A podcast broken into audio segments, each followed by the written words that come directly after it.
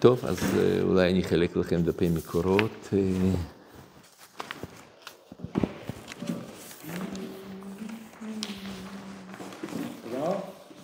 לא, זה לא, תודה רבה.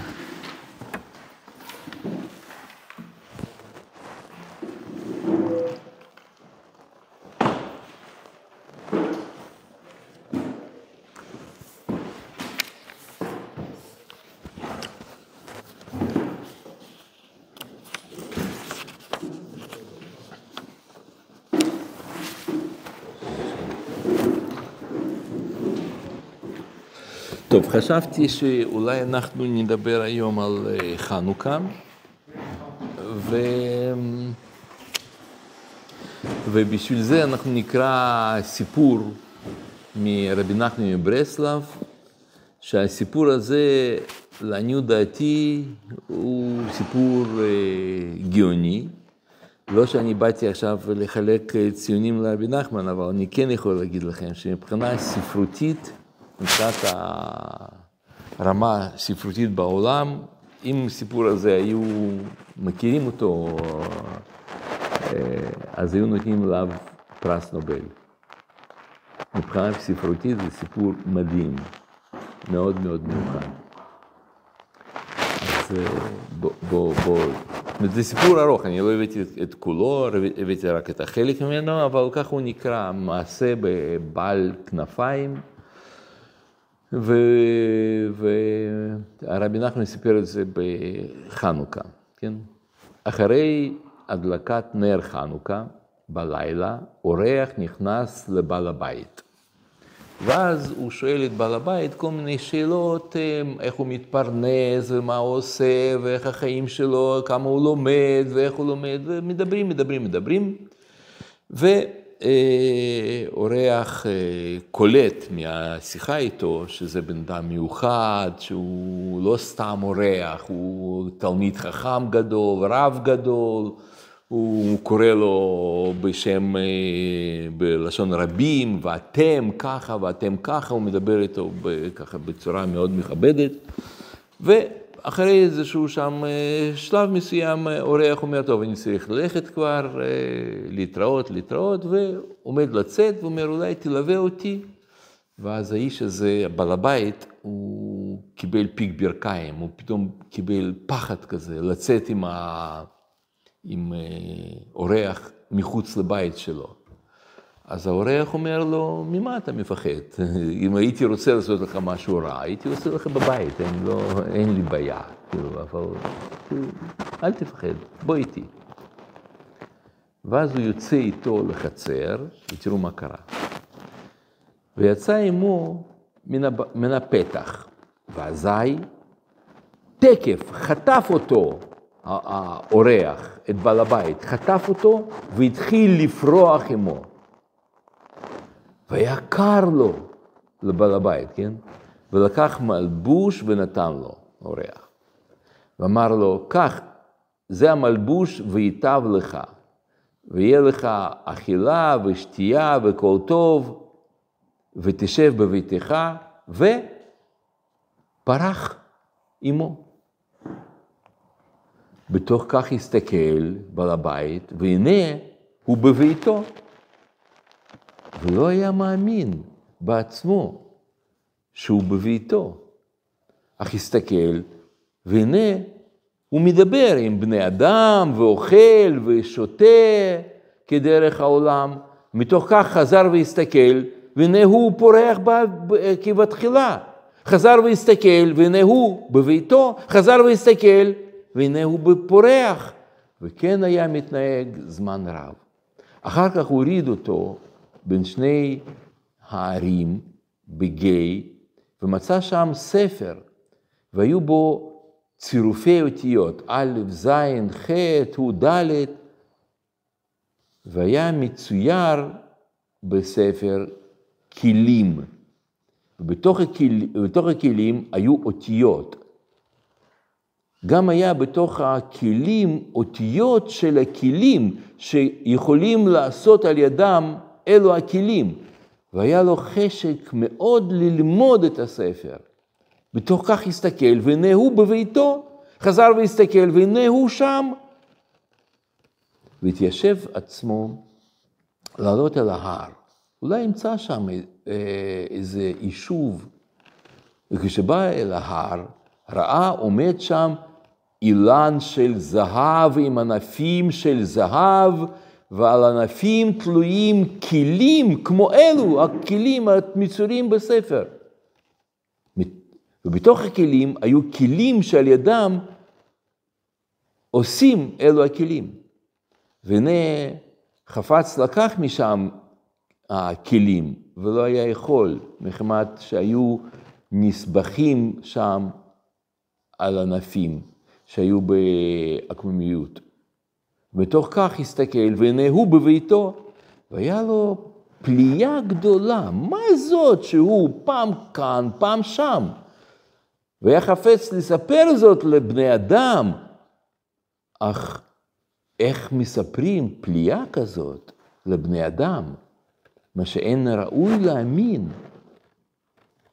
בתוך כך הסתכל מן החלון, וראה האורח הנ"ל, והתחיל לבקש אותו מאוד שיבוא אצלו. ואמר לו, אין לי פנאי, כי אני הולך אצלך. אמר לו, זה בעצמו נפלא בעיניי, הרי אני כאן. ומה זה שאתם הולכים אצלי? והשיב לו, בשעה שנתרצית ללך עמי, ללוות אותי מן הפתח, אז לקחתי ממך הנשמה, ונתתי לה לבוש מן הגן עדן התחתון. והנפש והרוח נשארה אצלך.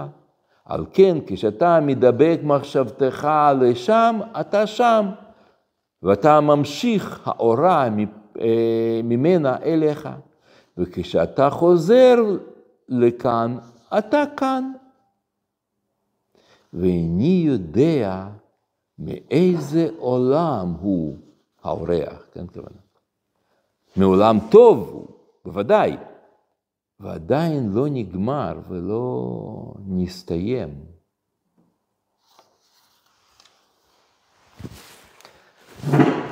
כן, זה סיפור מדהים.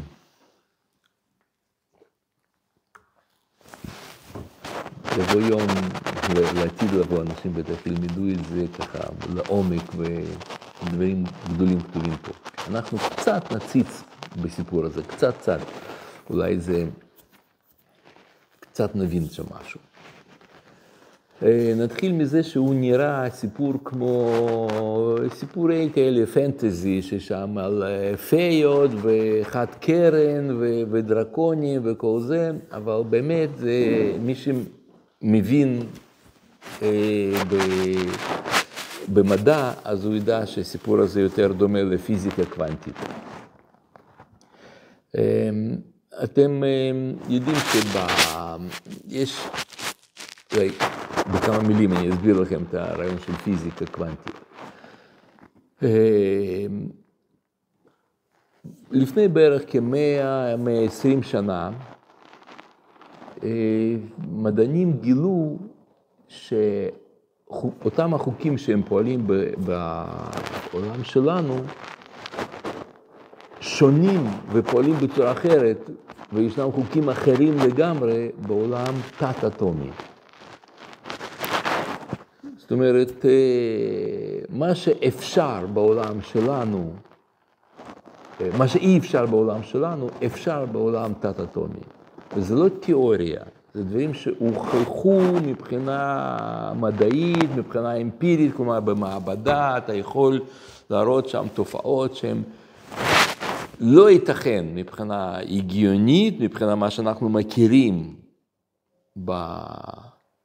במציאות, אבל זה הוכח שזה כן ייתכן. למשל, שהחומר יכול להיות בבת אחת בשתי מקומות. אז אנחנו אומרים, אין דבר כזה. אבל הם הוכיחו שכן, יכול להיות. ונגיד, הם לוקחים אלקטרון, שזה נקרא, אם זה מעניין אתכם, זה, המונחים, אני אגיד לכם גם מונחים, נקרא שזירה קוונטית. זאת אומרת, אתה לוקח אלקטרון, שני, אלקטרון מפצל אותו לשתיים, שם אותו בשתי מקומות שונים, במרחק, בהתחלה הם עשו את זה במרחק כמה מטרים, אחר כך כמה קילומטרים, אחר כך מאות קילומטרים, ואחר כך הם הבינו שאפשר לעשות את זה בלי סוף. זה יכול להיות במרחקים של שנות אור בחלל. וכדי, ואתה נגיד, מסמן אלקטרון, הוא מסתובב בצד הזה, אתה יכול לעשות שהוא יסתובב בצד זה. ברגע שאתה מסובב אותו, אלקטרון במרחק אחר, בום, גם מסתובב בצד שני. אתה מסתובב אותו פה, הוא מסתובב משם שם. עכשיו, איך? אולי הוא יודע, רואה, יש ביניהם קשר. אבל באחד החוקים בפיזיקה, זה שדבר הכי מהיר שיש בעולם, זה מהירות האור. שהמהירות האור זה בערך שלוש מאות אלף קילומטר לשנייה. זאת אומרת, אם אתה תשים שני, ולא יכול להיות שום דבר יותר מהיר, כן? גל, נגיד, של איזושהי אינפורמציה שעוברת ממקום למקום, לא, לא יכול להיות יותר מהיר מזה. אז אם אתה עכשיו שם את שני חלקיקים במרחק של שלוש מאות אלף קילומטר, אתה מזיז אותו פה, כי עבור שנייה, השני צריך לזוז.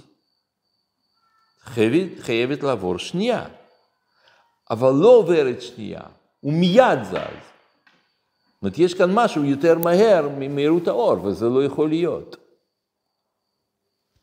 ואז הם מבינים שזה בעצם אלקטרון אחד, שהוא נמצא פשוט בשתי מקומות, בבת אחת.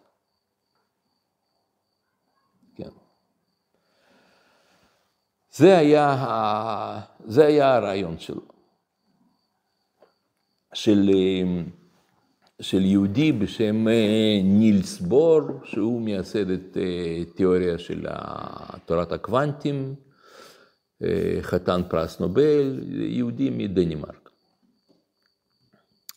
ו... ואז הגיע מדען אחר, בשם יו אברט, ואמר, לא, זה, זה פשוט ישנם הרבה עולמות במציאות שלנו.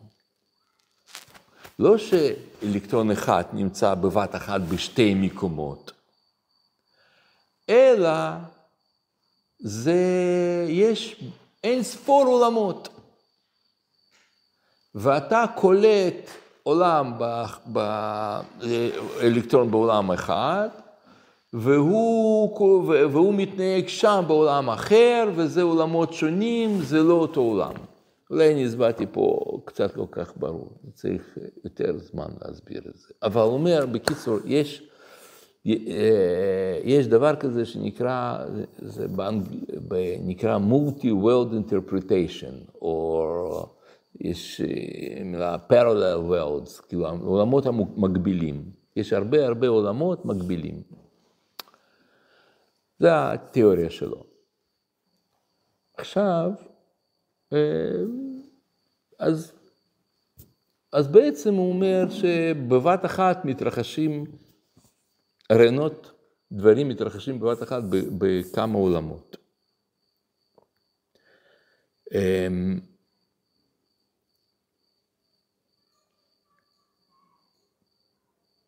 ואז הגיע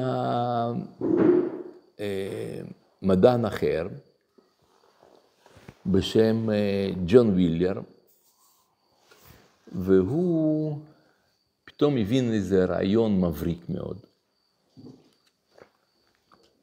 אז רגע, אז לגבי multi-world interpretation, כלומר, זה מה שאצלכם מופיע במקור שתיים. או many world interpretation, אז, אז אומר ככה, המושג הזה, many world interpretation, הוא פרשנות למוזריותה של מכניקה קוונטית. כלומר, החוקים שאמרתי לכם קודם, שהם בעולם ה... בעולם הפיזיקלי שלנו, שאנחנו מכירים אותו, חוקים פועלים שם שונה ממה שהם פועלים פה.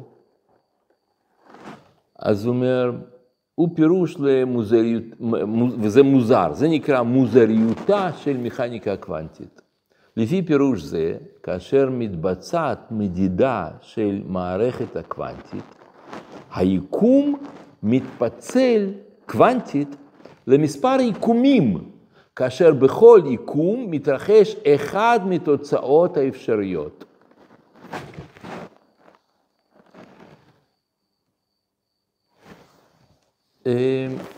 זה קצת קשה להסביר, שם יש הסבר אצלכם וצריך ללמוד את זה הרבה. היו שיעורים שאני ניסיתי להסביר את זה לתלמידים, ואז זה לקח שיעור שלם.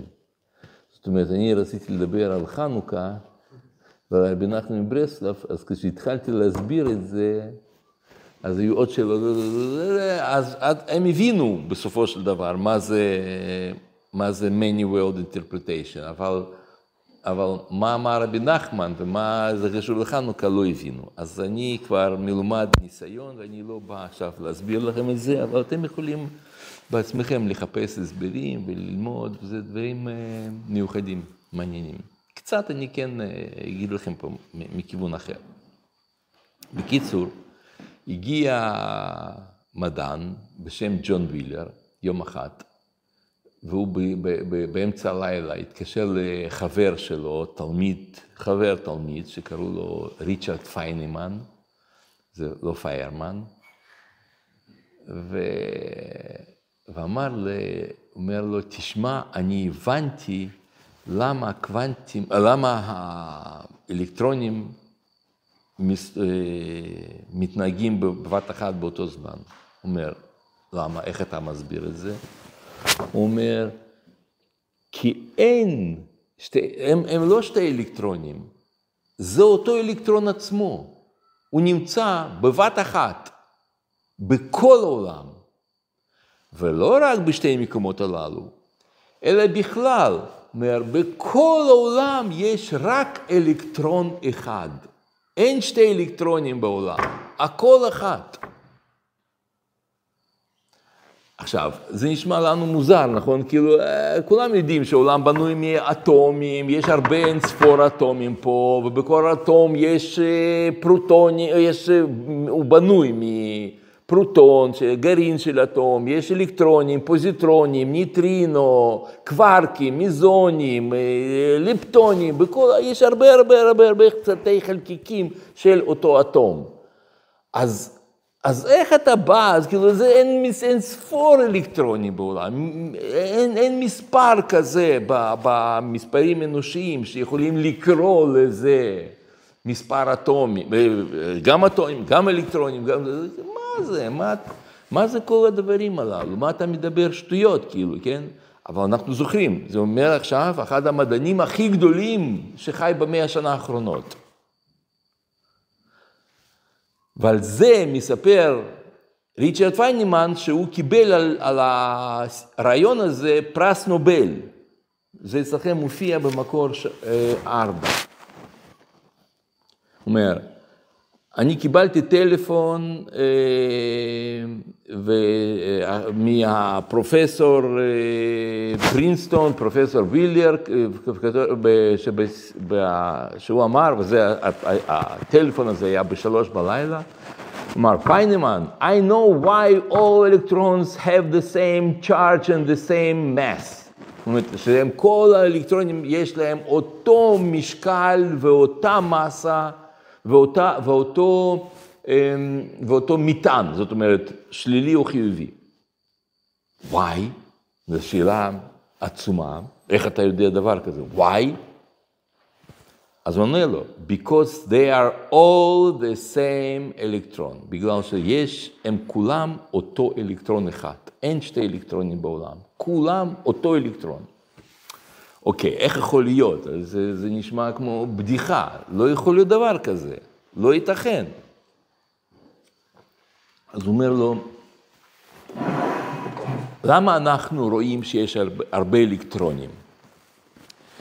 זה בגלל שצורת החשיבה שלנו, התודעה האנושית, הרי, הרי אתם מבינים, העולם, איך שאתה רואה את העולם, זה לא שהוא באמת כזה, איך אתה קולט אותו. העולם הוא, הוא פונקציה או פועל יוצא של מפגש בינך ובין העולם. אם נגיד, אדם, נגיד, אם כל, כל מין האנושי היו עברי צבעים, אז הם מבינים שאתם לא הייתם רואים צבע תכלת או צבע כתום. נכון? אז זה לא אומר שאין צבע כתום. זה אומר שאנחנו לא קולטים. מציאות היא לא כזאת שבאמת יש כאן צבע כתום.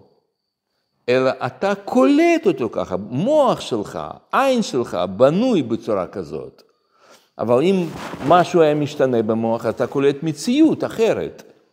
זאת אומרת, מה שאנחנו קולטים זאת לא מציאות, זה אופן קליטה שלנו, של המציאות. מבינים עד כאן? יפה. אז אומר פיינמן כזה דבר. פיינמן כאילו, אחר כך מספר מה שווילר אמר לו. הוא אומר, מוח שלנו בנוי בצורה כזאת של מסרק. אנחנו קולטים מציאות בצורה מקוטעת. קטע, קטע, קטע, קטע, קטע, קטע. ככה אנחנו קולטים אותו. זאת אומרת, בפסיכולוגיה זה נקרא קליטה פרגמנטרית. זאת אומרת, אתה, קוטע, אתה קולט קטעים. אתה לא קולט מציאות כפי שהיא. אז באמת יש אלקטרון אחד. אבל כיוון שקליטה של, של המוח שלנו היא מקוטעת, אתה קולט אותו כאילו יש הרבה הרבה אלקטרונים. הבנתם? עכשיו אני אראה לכם, שנייה, אני אראה לכם את זה גרפית, איך זה נראה. אלקטרון זה לא נקודה, כמו שאנחנו מדמיינים לעצמנו כשאנחנו חושבים, אנחנו חושבים שאלקטרון זה מין נקודה כזאת, מין כדור כזה בצבע כסף קטן. אז זה לא. אלקטרון זה גל, הוא זז, הוא כל הזמן נמצא ככה, זה, זה צורה כאוטית, הוא לא משהו ספציפי. אי אפשר לצייר אלקטרון, יש לו הרבה צורות, כן, כל הזמן, אין ספור צורות. אז, אז אם את, אז, והוא הולך לפי כאילו כיוון מסוים, זה נקרא ספין של אלקטרון, הוא זז בצורה כזאת. אז הוא נראה בעצם ככה, זה אלקטרון. עכשיו, יש לו חלקים שכאילו יש לו מטען שלילי ומטען חיובי. אז יש פה כחול זה שלילי ואדום זה חיובי, ולכן אנחנו רואים וקוראים לזה בשמות אחרים. כאילו, אלקטרון, פוזיטרון. אלקטרון זה שלילי ופוזיטרון זה חיובי. ככה זאת המציאות. אבל מוח שלנו הוא מוח כזה, כמו מסרק. הוא קולט אותו בצורה מקוטעת, ואז יוצא שהוא קולט אותו ככה. ככה, או ככה, כמו שבצורה גדולה, פה. ואתה חושב שאתה רואה פה אלקטרונים שונים, והנה הם פה, פה, פה, פה, פה, פה, יש הרבה. אבל באמת, זה אותו אחד. בפועל שפיצלנו את האלקטרון זה... איפה מה? בפועל שפיצלנו את האלקטרון זה יש פה שתיים. אנחנו לא פיצלנו. הוא נמצא... אתה רואה אותו כשתיים. באמת, הוא אחד. אתה רצית לשאול משהו קודם? עניתי כבר? אוקיי. מה זה הצורה הזאת, השלמה הזאת? למה זה ככה? איפה? פה? פה? כן, למה זה ככה? זה, זה, זה, זה סתמי. זאת אומרת, אתה יכול לצייר כל צורה שתעלה בדעתך, וזה יכול להיות וזה אלקטרון. הם, הוא סתם לא כך, כאילו, נגיד שהיא ככה. בסדר? כן. כן, מה זאת אומרת? הוא קיבל פרס נובל. ככה היום זה היה... כן, כן, כן.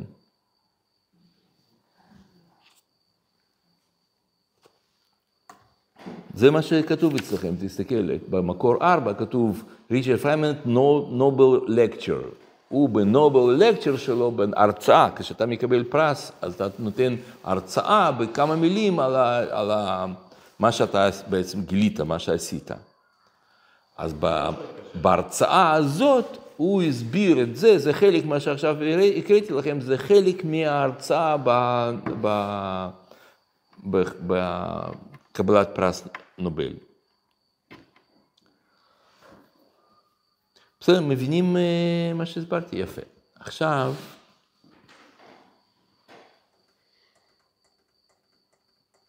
רגע.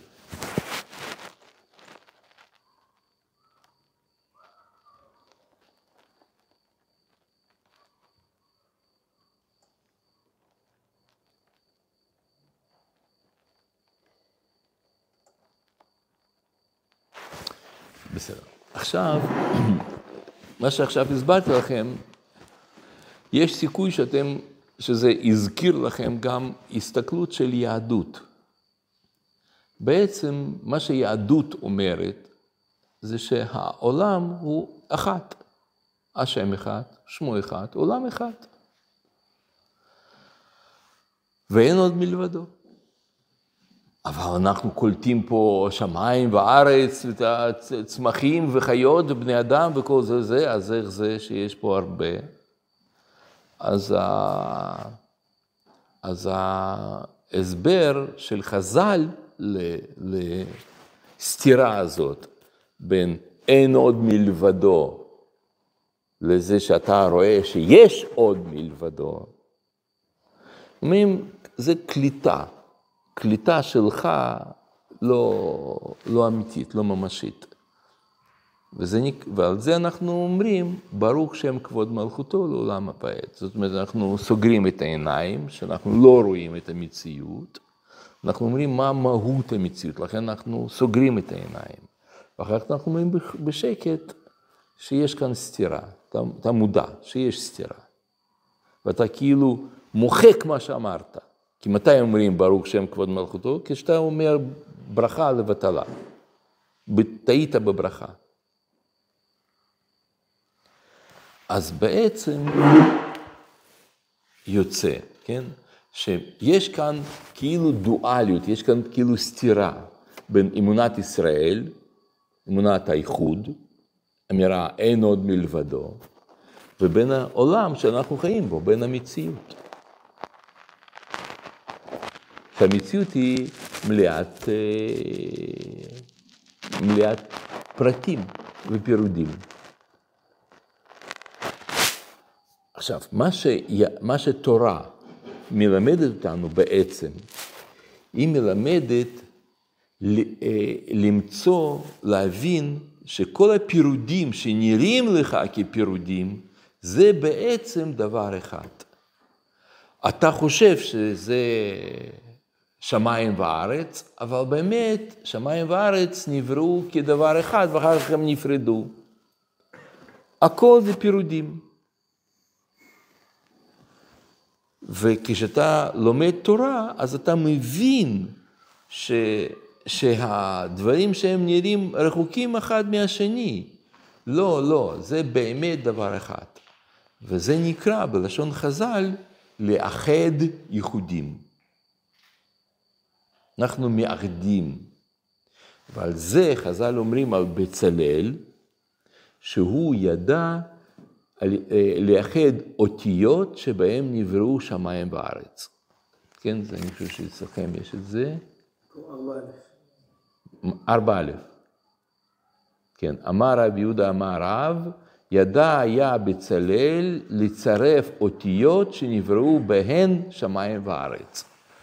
עכשיו, איך אפשר להבין ביטוי הזה שהוא ידע לצרף אותיות, שהוא ידע לקחת, כמו שכתוב בסיפור הזה של רבי נחמן מברסלב שם, עוד א' וז' וח' וזה ד' וזה וזה, הוא יודע לצרף, וככה הוא בנה כלים של משכן.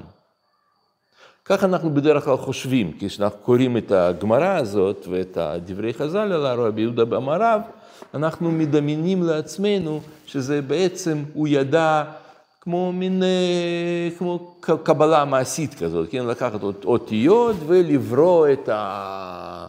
את הדברים הללו. אבל אפשר להבין את, ה...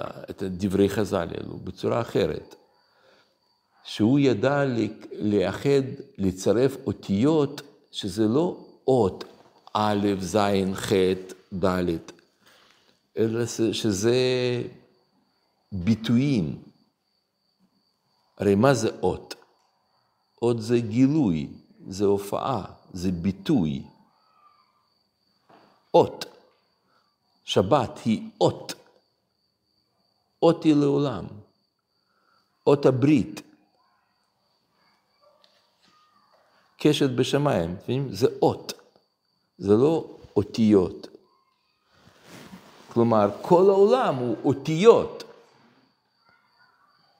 שבהם נבראו שמיים וארץ. ובצלל הבין איך, מה הקשר ביניהם. כך הוא ידע לצרף אותם. ו... ואני חושב שזה ה... זאת, זאת הכוונה של רבי נחמן בסיפור, כשהוא מספר פה שהוא ראה שם ספר שבו היו כתובות אותיות, שבאותיות הללו עשויים כלים, והכלים היו שמאותם האותיות, על, על האילן, זהב, כל זה, זה, זה, זה, יש לזה הרבה מימדים כאלה שאפשר להבין הכל. עכשיו, הצורת החשיבה, איך שאנחנו קולטים מציאות, זה צורת החשיבה הפירודית. אנחנו קולטים את העולם בצורה של צו לצו, קו לקו.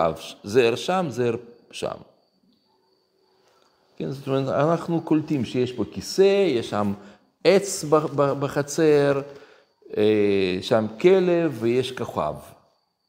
מה הקשר? אין קשר. כן? סתם דברים. זאת צורת החשיבה שלנו. והצורת החשיבה הזאת, חז"ל קראו לה חשיבה פירודית, או אלמא דפירודה. זאת אומרת, אחרי שאדם חטא, אז הוא נכנס לעולם של פירודים. הוא התחיל לקלוט את העולם האחדותי, את אין עוד מלבדו, הוא התחיל לקלוט בצורה של מסרק, בצורה כזאת. זה בעצם החטא אדם הראשון. הוא התחיל להתייחס לריבונו של עולם כאל משהו מחוצה לו, כאילו מישהו אחר, מישהו זר. לכן הוא התבייש ממנו, כי התבוששו, כן? לפני כן הם לא התבוששו, עכשיו הם, הם כן. זאת אומרת, כל החלוקה, כל תפיסת העולם, זאת אומרת, מה שהשתנה מאז חטא אדם הראשון, מה שהשתנה זה, זה לא מציאות, זה אותה מציאות. פשוט הוא התחיל לקלוט אותה בצורה מפורדת. זה כמו ש... ו... וזה יציאה מגן עדן. כדי לצאת מגן עדן, לא חייבים לצאת החוצה. גן עדן זה אופן קליטה, כן? אתה יכולת פשוט, כשאתה מתחיל לקלוט אחרת, אז אתה לא בגן עדן. ועל זה חז"ל אומרו, על זה אומר רב קוק, שבשעה שאדם חוטא, הוא נכנס לאלמא דפירודה.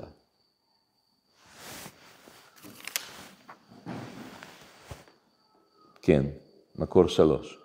בשעה שאדם חוטא, הוא באלמא דפירודה. ואז כל פרט ופרט עומד בפני עצמו.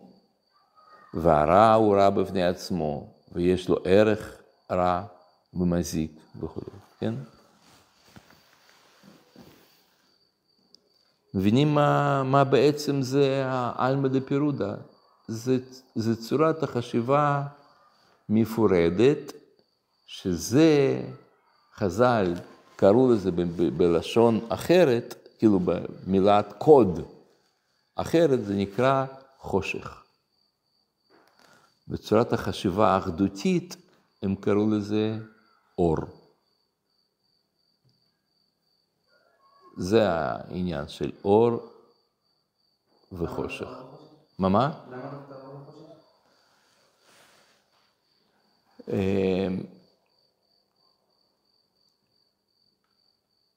את מבין, כל מה שקורה בעולם, זה קורה בבת אחת בהרבה עולמות. כמו שהוא הסביר יו אברט, ישנם הרבה עולמות, בבת אחת. זאת אומרת, משהו אתה עושה כאן, וזה אותו מעשה, הוא בעולם אחר, משהו אחר, בעולם אחר אחר, זה הכל הכל אחר. אז למשל, מושג אור. מה זה אור? אתה יכול לקלוט אור, אתה יודע מה זה אור. זה תנועה של פוטונים שבמרחב, אז הם יוצרים לך אור. אבל אתה גם קורא למילה אור משהו שהוא, משהו שהוא קשור לטוב. כן? אתה אמרת לו, אתה אומר, אתה הבאת אור לחיים שלי, אתה הבאת אור לנשמה. אז אפשר להגיד שזה כאילו, כאילו מטאפורה, שאתה משתמש במילה אור, אבל, אבל איך תקרא למה שקרה לך בחיים, שאתה פתאום נפתחו עיניך ואתה פתאום התחיל, התחלת להבין ולקלוט מציאות בצורה עמוקה וטובה, ולמדת תורה. אז, אז לכן תורה היא אור, לא בגלל שזה שם מושאל, אלא זה, זה הסתכלות, זה מבט, מבט אחדותי.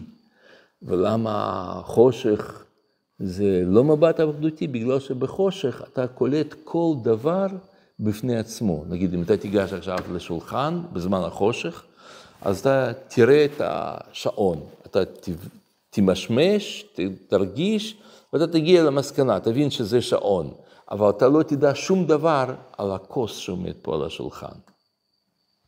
כי אתה קולט רק את השעון, ורק את הדף, ורק את השולחן עצמו.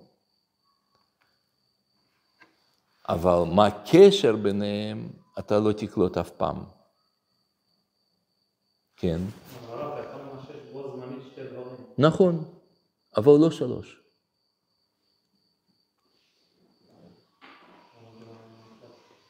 אתה יכול שני דברים, אבל יש כאן עוד משהו. אתה תמיד תמשמש שתיים, שלוש, חמש, כמו סיפור המפורסם הזה על הפיל, על פיל שהוא חשב שזה עמוד, והוא חשב שזה חבל, והוא חשב שזה... מכירים את הסיפור? אז זה החושך. מהות החושך זה לא שאתה לא רואה ודממה ויש כאן חוסר אור, אלא זה שקליטה שלך היא קליטה מפורדת, קליטה של פרגמנטרית, קטעית. אתה קולט רק מציאות שאתה נפגש איתה. ואילו אור, אתה קולט מציאות אחדותית, אתה קולט את הכל בבת אחת, יחד. אתה, אתה מבין הכל. אז, אז בעולם, ה, בעולם המחשבות, בעולם, ה, בעולם נגיד, של, בעולם, בעולם הרוחני, האור הוא נקרא תורה, ובעולם הפיזיקלי אור הוא הפוטונים, ובעולם ההיסטוריה, אור זה ישראל, ויוון זה חושך. למה יוון זה חושך? אתם מכירים את ה... יש מדרש מפורסם הזה שאומר, בראשית ברא אלוקים את השמיים ואת הארץ, והארץ הייתה תוהו ובוהו, חושך ותהום, כן? חושך על פני פתאום. אז תוהו זה, מדע, זה מדי, וואו זה פרס, חושך יוון, ובו, ותהום זה רומא, אדום, כן? אז למה מכל האמירות שאפשר להגיד על יוון, חז"ל בחרו לומר על יוון חושך. תיגע לזה של מלכות הרשע, תקרא לזה, להם הרבה שמות אפשר לקרוא, אבל למה חושך על יוון? יוון לכאורה זה הפוך, הם הביאו הרבה אור, הרבה השכלה, ככה הם נקראים, נכון? הם משכילים, הם, הם, הם הביאו הרבה הרבה דברים גדולים וחשובים, למה, למה דווקא חושך? יוון. זה בגלל שיוונים הביאו לעולם צורת החשיבה אנליטית. אנליטי, כלומר, מה פירוש? איך, איך מתרגמים את האנליזה? ישר. לא. To analyze. מנותחת, כן. לנתח דברים. כשאתה מנתח, כן, אז אתה עושה ניתוח, זה אנליטי, צורת החשיבה. אז כשאנחנו... יוונים לימדו מין האנושי לחשוב בצורה אנליטית, כלומר, שהוא מנתח, זה ככה וזה ככה, זה שייך לזה, זה שייך, שייך לזה. וזה הביא המון התקדמות לטכנולוגיה, לכל דבר אחר, מאוד מאוד דברים מאוד חשובים, מאוד טובים הביאו לעולם.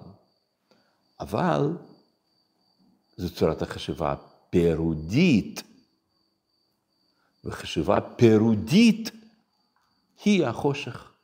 זאת משמעות של חושך.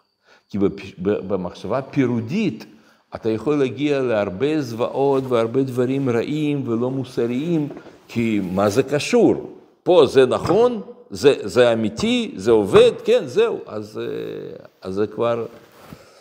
לכן, לכן ברובד את האור, כן, אותו אור, ברובד ההיסטוריה, הוא נקרא עם ישראל.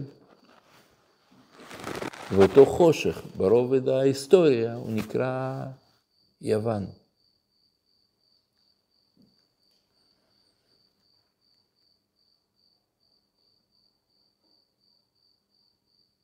זה גם מה שמאפיין את העבודה הזרה. מה זה העבודה הזרה? זה מתן כוח אינסופי, או כוח כלשהו, כוח על, לפריט, לחפץ, לרעיון, למשהו, למשהו ספציפי. זה עבודה זרה. וזה היה יוון, וגם בפסיכולוגיה, כשאתה, מתנת...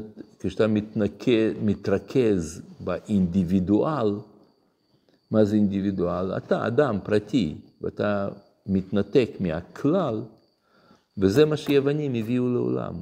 אומר לו, אין כלל, הכל הולך ל... לאינדיבידואל. לכן גם פירוק משפחה, מה שאתם רואים היום, תרבות, תרבות היוון, כולם מביאים למה? זה שבשביל מה אתה צריך משפחה? אתה יכול לחיות לבד, וילדים אפשר, אפשר שם, יש הם פונדקאית, אפשר, זה, זה, לא חייבים להיות משפחה, לא חייבים להיות אחדות, קשר, כל אחד בפני, זאת אומרת, זה כל מיני סוגים של חושך, שיכולים להופיע ב, בתרבות, ב, באנושות, בהיסטוריה, ברוח, כל זה, זה חושך. כן, מה רצית להגיד? גם התורה, מה? גם התורה, יש לה פירודים. באמת האור, מותר אסור, יש לה כל מיני... אה, אה, אה, נכון, נכון, נכון, נכון. שאלה טובה, נכון, נכון. כי אתה יודע שבעצם שכל מה שיש בעולם, מותר, אסור, טוב ורע, אור וחושך וכו' וכו', כל הדברים הללו, תורה אומרת לנו שדע לך שבשורש הם דבר אחד.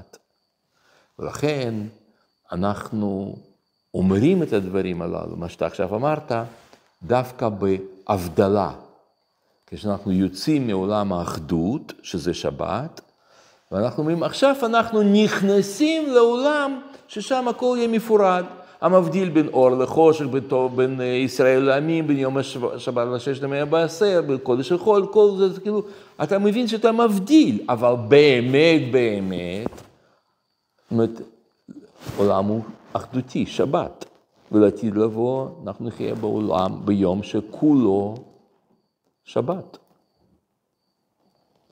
ודאי שיש כאן בעולם פירודי, ודאי שיש הרבה אלקטרונים, רק אתה מודע שהאלקטרונים הללו הם, הם פועל יוצא של הקליטה שלך המפורדת, אבל באמת, באמת מציאות היא לא, אלא אחדותית.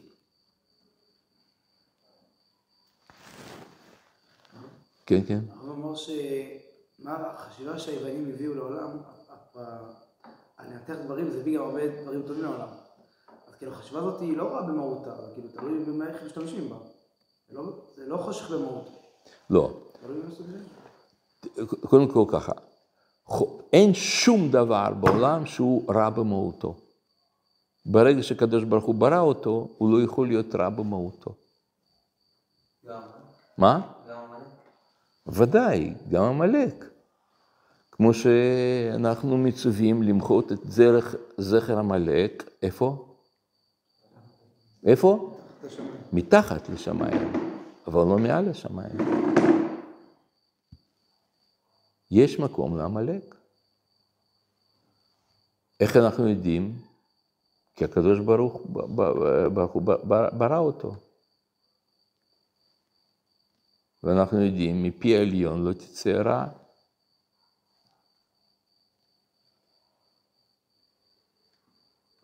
כל המקום של רע בעולם זה רע בשימוש ברע. איך משתמשים, איך מגזים, ככה. אבל, אבל מהות, מהות של כל הוא טוב. לכן נחש, הוא נמצא לא בגיהנום, הוא בגן עדן. לפני הנפילה, כן? אז... אז הגישה היא, זאת הגישה,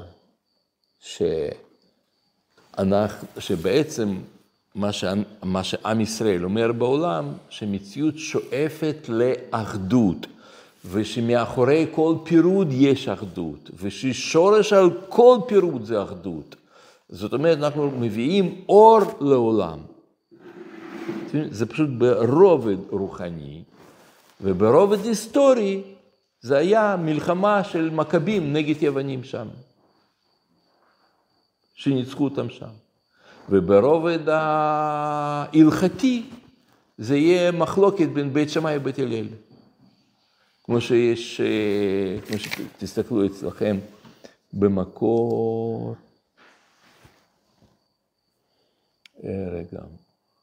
אה, הנה, לפני, לפני בית שמאי ובית הלל, תסתכלו מקור חמש, מסביר רב קוק, במדבר שור, אומר ככה, שעיקר עניין האורה כפי מה שאנו רואים, הוא הנותן יחס לחלקי הנבראים אחד אל אחד. זה האורה. היא נותנת, היא מחברת בין חלקי הנבראים אחד אל אחד, וחיבור הזה, זה האור.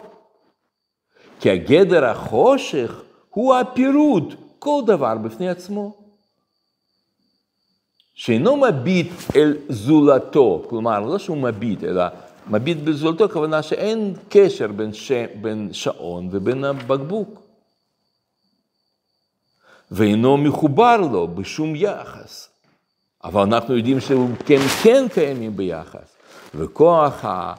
ראות היוצא לאור על ידי האורה, מטביע צורת המון נבראים ביחד, בכל אחד מהרואים. ועל ידי זה מתקשרים יחד לפעול לתכלית אחת. זה עניין של אור. זאת המהות, משמעות של אור. עכשיו, באים בית שמאי ובית הלל, ואומרים, אז מה עיקר באור? זה שיש בו הרבה אה, גוונים, או שהוא דבר אחד? תסתכלו בגמרא, מקור שש, גמרא בברכות, אה,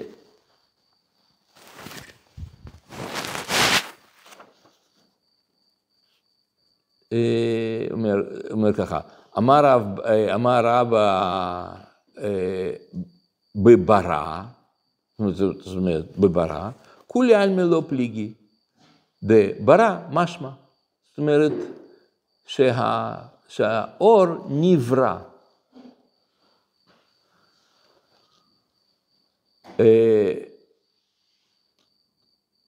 וכולי, אבל על מה הם כן חולקים? כי פליגי במאור ומאורי.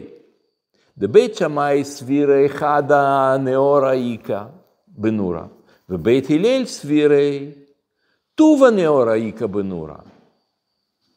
זאת אומרת, בית שמאי אומרים צריכים לברך בהבדלה בורא מאורי האש. למה מאורי האש? כי יש, אתה רואה שיש שם הרבה גוונים באש. יש אש לבנה, יש כתומה, יש אש כחולה, יש הרבה סוגים של אש. אז מה זה? בית שמאי לא ראו אף פעם להבות, הם לא יודעים. מה, בית, בית הלל משהו מחדשים לבית שמאי? למה הם אומרים מאור? למה הם לא אומרים מאורי? אלא בית שמאי היה להם אידאה, רעיון כזה, שעיקר בעולם שלנו זה אחדות השם בעולם. ובית בית שמאי, כן? ובית הלל רצו לומר, להדגיש, שעיקר זה התפשטות אחדות השם בעולם. התגוונות. נכון שבית הלל רואים שיש להבה אחת סך הכל, שיש בה הרבה גוונים. נכון, הם רואים, אבל אומרים, זה לא עיקר. העיקר זה יש, שבלהבה הזאת יש הרבה סוגים. ובית הלל אומרים, בית שמאי אומרים, לא, זה, זה שיש הרבה סוגים, אז יש הרבה גוונים, אז מה? העיקר זה להבה, הרי עליה אתה מברך. אז אתם מבינים שזה לא ויכוח שמי צודק, אלא ויכוח מה אתה מדגיש. ומה ש, מה שבית שמאי רצו להדגיש זה שיש כאן דבר אחד עם הרבה גוונים. זה העולם שלנו. בית שמאי, בית הלל רוצים, רוצים לומר שיש, שכל העולם זה בעצם התפשטות של דבר אחד. מה נפקא מינה של הוויכוח הזה? טוב, זה כבר מורכב, אנחנו צריכים עוד מעט לסיים. לסיום, אני אגיד לכם, אני חושב שזה הרעיון של חנוכה. חנוכה זה אנחנו הולכים לפי בית, בית שמאי, סליחה, בית הלל. שבית הלל אומרים, אתה, שהשאיפה זה, אתה הולך ומוסיף אורה, מוסיף עוד גוון אלוקי, עוד גוון ועוד ועוד ועוד ועוד ועוד. בית שמאי אומרים, כל הגוונים הם הולכים לנקודה אחת, לאחדות אחת, ולכן אתה פוחד והולך. אתה הולך ומצמצם, אומר, זה אלוקי, וזה אלוקי, זה אלוקי, הכל אלוקי, אלוקי, אלוקי, אלוקי, ובסופו של דבר, הכל הולך לאן? לאחדות אחד. ובית הלל אומרים, לא, זה נכון שיש אחדות אחת, אבל האחדות הזאת היא הולכת ומופיעה, עוד ועוד ועוד ועוד ועוד ועוד ועוד. לכן אתה מוסיף והולך. ו... ואני חושב שזה גם הרעיון של אור גנוז. אור גנוז זה אור שכולל בתוכו הרבה הרבה גוונים, אבל זה, זה כולל בתוכו גם, גם רע. לכן הקדוש ברוך הוא גנז את האור רק לצדיקים, לעתיד לבוא, כדי שהרשעים לא ידעו להשתמש באחדות השם לדברים רעים. יגידו, טוב, יש לזה לגיטימציה. ו... אבל חנוכה זה אור גנוז שמופיע בנקודה אחת בתוך החושך. לכן אנחנו, שמענו, כן, אנחנו עושים אותה פעולה בהרבה רובדים, הרבה עולמות. אז זה עולם של חנוכה, שאתה עכשיו, נכון, חושך, אבל אתה מכניס שם את האור הגנוז הזה. את הרעיון הזה אצלכם מופיע במקור שמונה, אנחנו כבר צריכים לסיים, אז לא נקרא את זה. אבל הדבר האחרון, מה שאני אגיד לכם, שכל הסיפור הזה שעכשיו קראנו, של רבי נחמן מברסלב, הוא מתחיל מבדלקת נר חנוכה. ואחר כך לא קשור שום דבר לחנוכה. כל הסיפור, אין שום מזכורה של חנוכה. אז למה הוא מתחיל את זה בחנוכה? וזאת התשובה. עכשיו כמו שדיברנו. טוב, נעצור כאן.